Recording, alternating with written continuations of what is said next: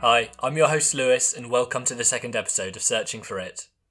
If you enjoy the show today, please do be sure to subscribe on iTunes and leave a rating and a review. There's a bit of a cliche that On the Road is a book you'll read in your late teens, you'll tell all your friends that it's changed your life, before growing out of it and maybe even becoming a bit embarrassed of it as you get older.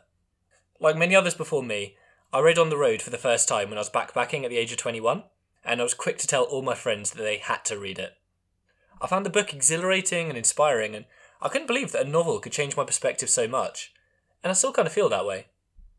I remember telling my girlfriend to read the book, but I was stumped when she asked me what the book was about. And in a sense, I think that's actually the crucial part about On the Road. It's not really about anything. My girlfriend's really into literature that's got a strong narrative, but all I was able to really say is it's about a group of friends exploring America on a road trip in the 50s. And she said that sounds kind of boring. And even when I persuaded her to give it a go, her stance didn't change. But for me, to judge On the Road by its narrative is to judge it by the wrong criteria. It's like, as the saying goes, judging a fish by its ability to climb a tree. The narrative isn't what drives the book. At least for me, its whole significance lies in the exploration of a concept, the concept of it. For those of you who have seen or read Into the Wild, the book about the college graduate Christopher McCandless, who abandoned his family and his belongings to hitchhike across America, there's a definite comparison to be made in that what makes the work special isn't the narrative, but the meaning behind the journey. But regardless, when I did try selling On the Road to my girlfriend in this way, unsurprisingly, she wasn't too happy about being told that the book was about it. I mean, what the heck does that even mean? So in today's episode, we're going to be exploring the concept of it in On the Road, and hopefully providing my girlfriend with the answer she's been waiting for all these years. But before we get going, just a quick spoiler alert to any listeners like me who hate spoilers in any shape or form. In this episode, I will be talking about what happens throughout the novel, and that includes the ending. Now, as I said, I think the book's about so much more than the narrative anyway, and knowing the ending, I don't really think detracts from the reading experience, but at least you can't say I didn't warn you. So this book, On the Road, it was written by a young American man called Jack Kerouac. And for those of you who haven't come across Kerouac, he was essentially the figurehead, or at least one of the figureheads, of the Beat Generation, or the Beatniks, in 1950s America. These guys were essentially a bunch of provocative hipsters who, although having gone to top universities and having connections with famous writers, musicians, cultural icons, still managed to seclude themselves to the fringes of society. But now, when I say hipsters, I'm not talking about men with top knots and big beards and ladies in harem pants listening to indie bands you've definitely never heard of. I'm referring more just to those people who reject cultural norms in the pursuit of something bigger and better on the other side. Or according to Kerouac's own definition of hipster, which I quite like, someone who can stand on certain street corners in any foreign big city in the world and connect for pot or junk without knowing the language. It's easy to forget, but these Beats, they were a pretty controversial bunch. Although today the drug use, the homosexuality and the hypersexuality that they stood for is far more normalised, it was a real crazy concept at the time. And I think you can only really appreciate how outlandish their ideas were when you compare them with groups of people today who live lifestyles that seem similarly outlandish and objectionable to the general population today. For example, let's imagine there's a group of people out there today, let's say they all refuse to identify with a certain gender, they might all reject monogamy, and they might all opt out of full-time employment. The way that the common populace would look at them today is the same way that the Beats were perceived in their time. Having said that, while some aspects of Beat lifestyle have been normalised, Kerouac was definitely on the wrong side of history in a few respects. Perhaps most shockingly in his description of his having slept with a 14-year-old Mexican prostitute in his book Desolation Angels. He didn't come out of that one looking very good. For those listeners who are unfamiliar with the Beats, you might however have heard of a few names who formed a part of their gang. So you had the poet Allen Ginsberg, who was known for writing Howl. You had the famously heroin-addicted writer William Burroughs, who wrote the book Naked Lunch. There was the Buddhist philosopher Alan Watts, and of course you got the star of On the Road, Neal Cassady. As you sometimes see, there's this strange phenomena in which great thinkers often form a part of distinct movements which occupy a very specific place in history. So just as the French existentialists Sartre, Camus and Simone de Beauvoir, just as they all hung out together in Parisian cafes in the 1940s, and equally just a few years earlier, the Café Central in Vienna famously hosted the Viennese intellectual scene, which included the likes of Hitler, Trotsky, Stalin and Freud. In the same way, the Beat Generation saw all these great cultural icons springing up alongside each other in 1950s America, originally in New York before they gradually moved on to San Francisco. And in fact, what narrative there is to be found in On the Road, largely focuses on the road trips shared between Kerouac and Cassady and a few of their close pals between these two hotspots of New York and San Francisco. And for those of you who are particularly interested in the hippie and counterculture scene of 1960 San Francisco, it was the meetings of the Beats there that largely gave rise to that whole movement, particularly linked by Cassady himself, who graduated from hanging out with Kerouac and Ginsberg and moved on to hosting huge LSD parties, or as they called them, acid tests, with the likes of Ken Kesey and the Grateful Dead. And to form a segue into On the Road itself, I think understanding the link between the Beats and the counterculture movement of the 1960s can shine some light on precisely what the Beats were trying to achieve and what Kerouac was looking for in On the Road. So both the Beats and those involved with the counterculture movement, both of them were all about rejecting the flowery, superfluous nothingness that they thought defined a modern-day life, and searching for something more substantial, more meaningful. So, for example, they both rejected the war on drugs because of the obstacle that it formed to the expansion of human consciousness, and they opted instead to experiment with psychedelic drugs and the doors of perception that they open up, and while also rejecting the hang-ups that society still held onto in the context of sex. And just as the acid tests of the 1960s, which hopefully we'll come on to discuss in a future episode, just as they were essentially that, a test, an experiment into new avenues of human progression, On the Road can also be read as an experiment into a new way of living and experiencing the world.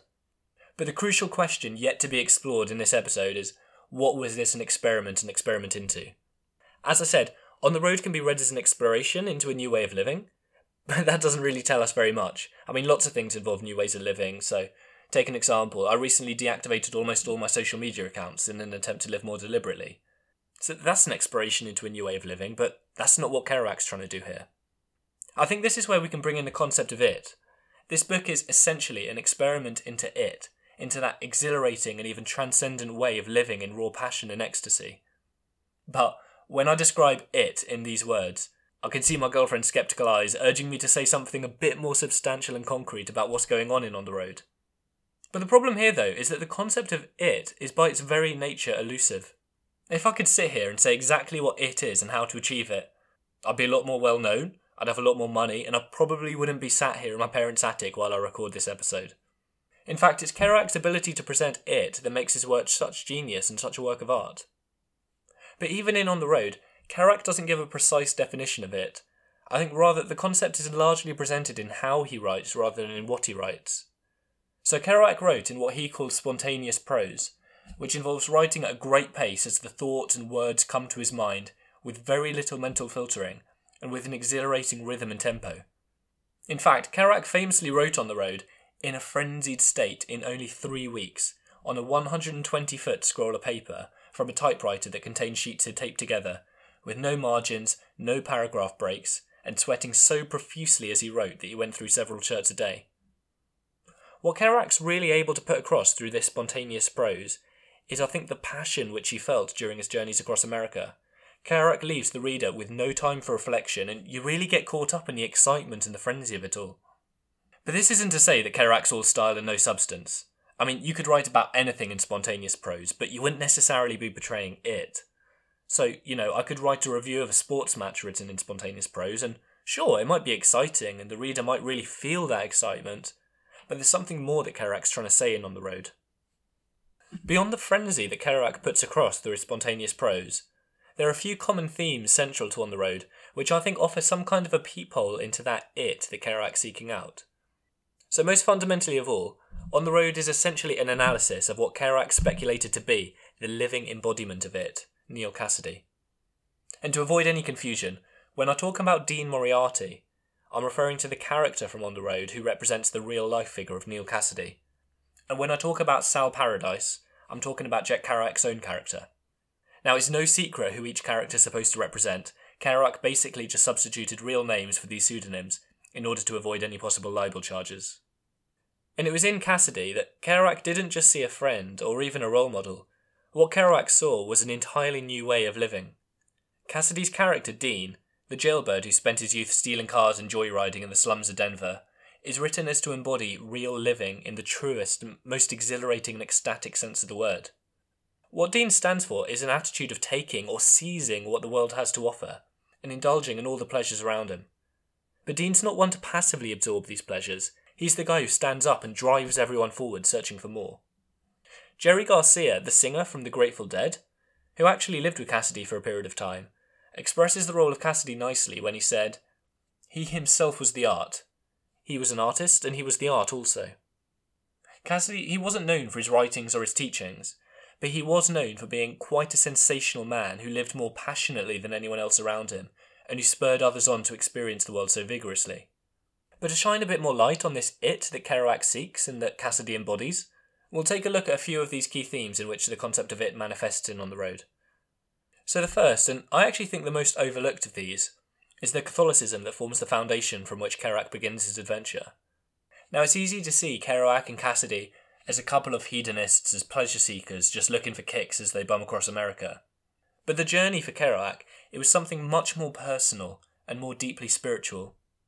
In a letter to a student in 1961, Kerouac described On the Road as he and Cassady's embarkment upon what he called a journey through post-Whitman America to find that America and to find the inherent goodness in American man.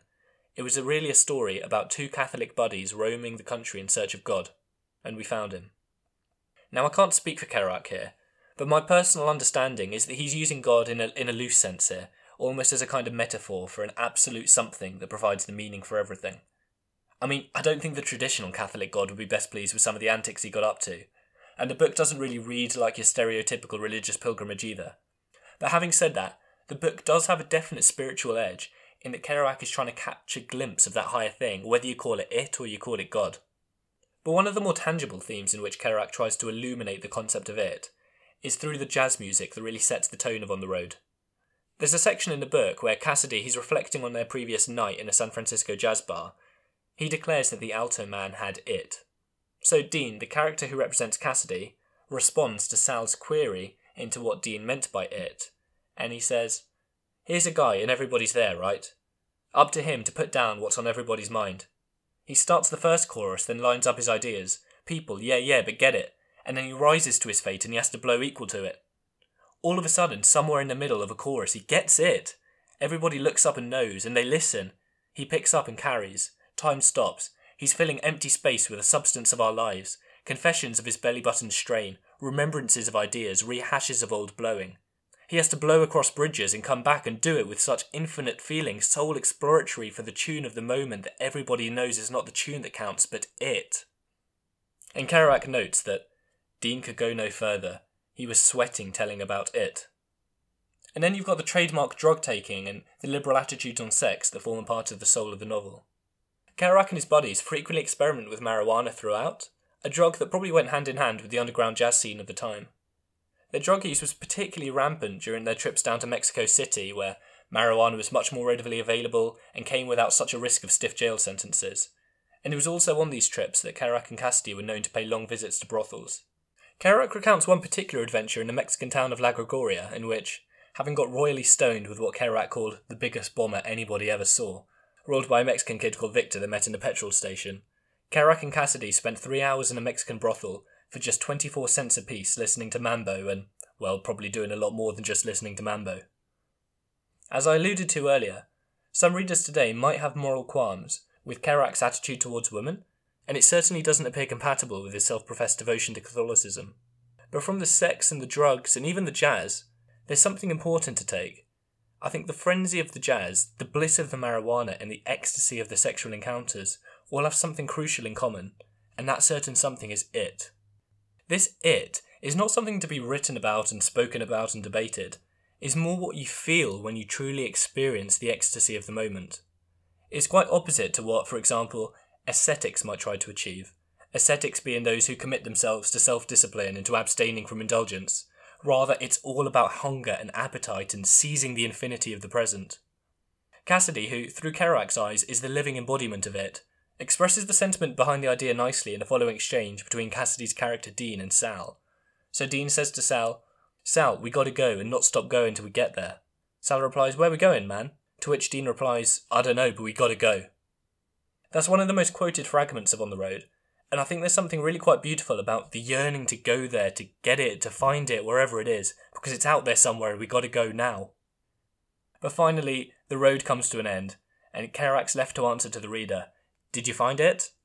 And there's a couple of ways you can look at this. You can ask, what happened to Dean Moriarty and Sal Paradise? And you can ask what happened in real life to Neal Cassady and Jack Kerouac. And unfortunately, neither answer is particularly pleasant. So to begin with the fictional or the semi-fictional characters.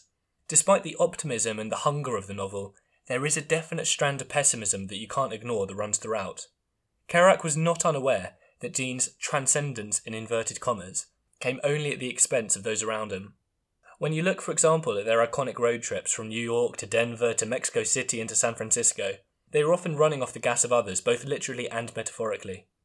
Kerouac doesn't forget to mention in his novel the stolen gas, the borrowed money from relatives, and the bumming at the houses of others to save from paying their own rent, essentially living off the goodwill of others. There are ways in which Kerouac and the great American thinker Henry David Thoreau have a lot in common, and we'll come on to discuss this more in the next two episodes. But for all their spiritual endeavours, there's very little of Thoreau's individualism in On the Road. Dean was lots of things, but certainly not self-sufficient. One might even use the term flattering to deceive, to describe their romantic lifestyle of road trips and hopping freight trains across America. The characters feel as if they're shunning society and as if they're finding a new, authentic way of living, and their experiment looks successful on the surface. But really it's the blood and the sweat of others that allows them to experiment with such a lifestyle in the first place. And beyond this thread of pessimism that permeates the novel, On the Road actually ends on a pretty sour note as well. Shortly after their cheap visit to the brothel, during their final trip to Mexico, Kerouac gets sick with dysentery and is, in his words, delirious and unconscious, holed up in a Mexican room, while his best pal Dean reveals that he's off to chase some new girl in New York, leaving Kerouac there alone. Kerouac remarks, "When I got better, I realised what a rat he was. But then I had to understand the incredible complexity of his life, how he had to leave me there sick to get on with his wives and woes." Maybe we might grant that Dean has something. Maybe he might have it. But if this is what it is, at least the way that Kerouac presents it, it's difficult to see how it could ever work as a universal law, as something that everybody lived by. If everybody lived as Dean lived, society would crumble, there'd be nobody to fill your gas, nobody to pay your rent or to buy your food. There's almost an air of entitlement and self-interest throughout the novel. Dean's there for you in the good times, but when the going gets tough, he's gone. And nor can we take solace from the real-life fates of Kerouac and Cassady. Kerouac died suddenly, aged 47, from an abdominal hemorrhage from a lifetime of heavy drinking, a dark allusion to his life of excess. Cassady, meanwhile, didn't even last that long. He died aged 41 in slightly mysterious circumstances. He was walking alone down a Mexican rail track after a wedding party and collapsed with some speculated involvement of barbiturate drugs. So while their whirlwind lifestyle may have had something to do with their early demise, Cassady was also on occasion known to express a similar sentiment during his life, having once told a friend, "20 years of fast living, there's just not much left and my kids are all screwed up. Don't do what I've done." And in a similar vein, I've always suspected that there's a lot of truth to be found in the deathbed utterances of those whose lives have been lived. And in any list of top deathbed regrets, not spending more time with one's family is always right up there. It's easy to get caught up in the frenzy of On the Road, but I think questions still remain about the longevity of such a lifestyle. Having said all that, I think it's pretty hard to come down on one side or the other when you're weighing up the successes and the failures of Kerouac's experiment. I mean, on the one hand, you really feel like Dean and Sal are onto something throughout the novel. I find it incredible how Kerouac's able to portray such passionate sentiment that the reader can really relate to, despite never having experienced the experiences that Sal and Dean go through. You really feel like, yeah man, that's it, that's what it's all about. But for all of Dean's raw energy, there's something lacking. Dean's maybe almost a bit too raw, and doesn't leave enough time for his family or concerns for other people more generally. When I finished the novel, I found myself thinking that maybe there's a middle ground to be struck here. Through the character of Dean, Kerouac really hammers home the power and the beauty of living in the moment and finding ecstasy in the world around you. But there's another world, I think just as important, populated by close relationships and empathy and integrity, that perhaps somewhat lacks in On the Road. In the next episode, we're going to veer off the road and look at some of Kerouac's other writings to explore whether Kerouac was able to build upon his adventures with Cassady and find it in a more rewarding and substantial form. Until then, if you enjoyed the show today, please do subscribe on iTunes and leave a rating and a review. Or if you'd like to support the show, please visit www.patreon.com/searchingforit.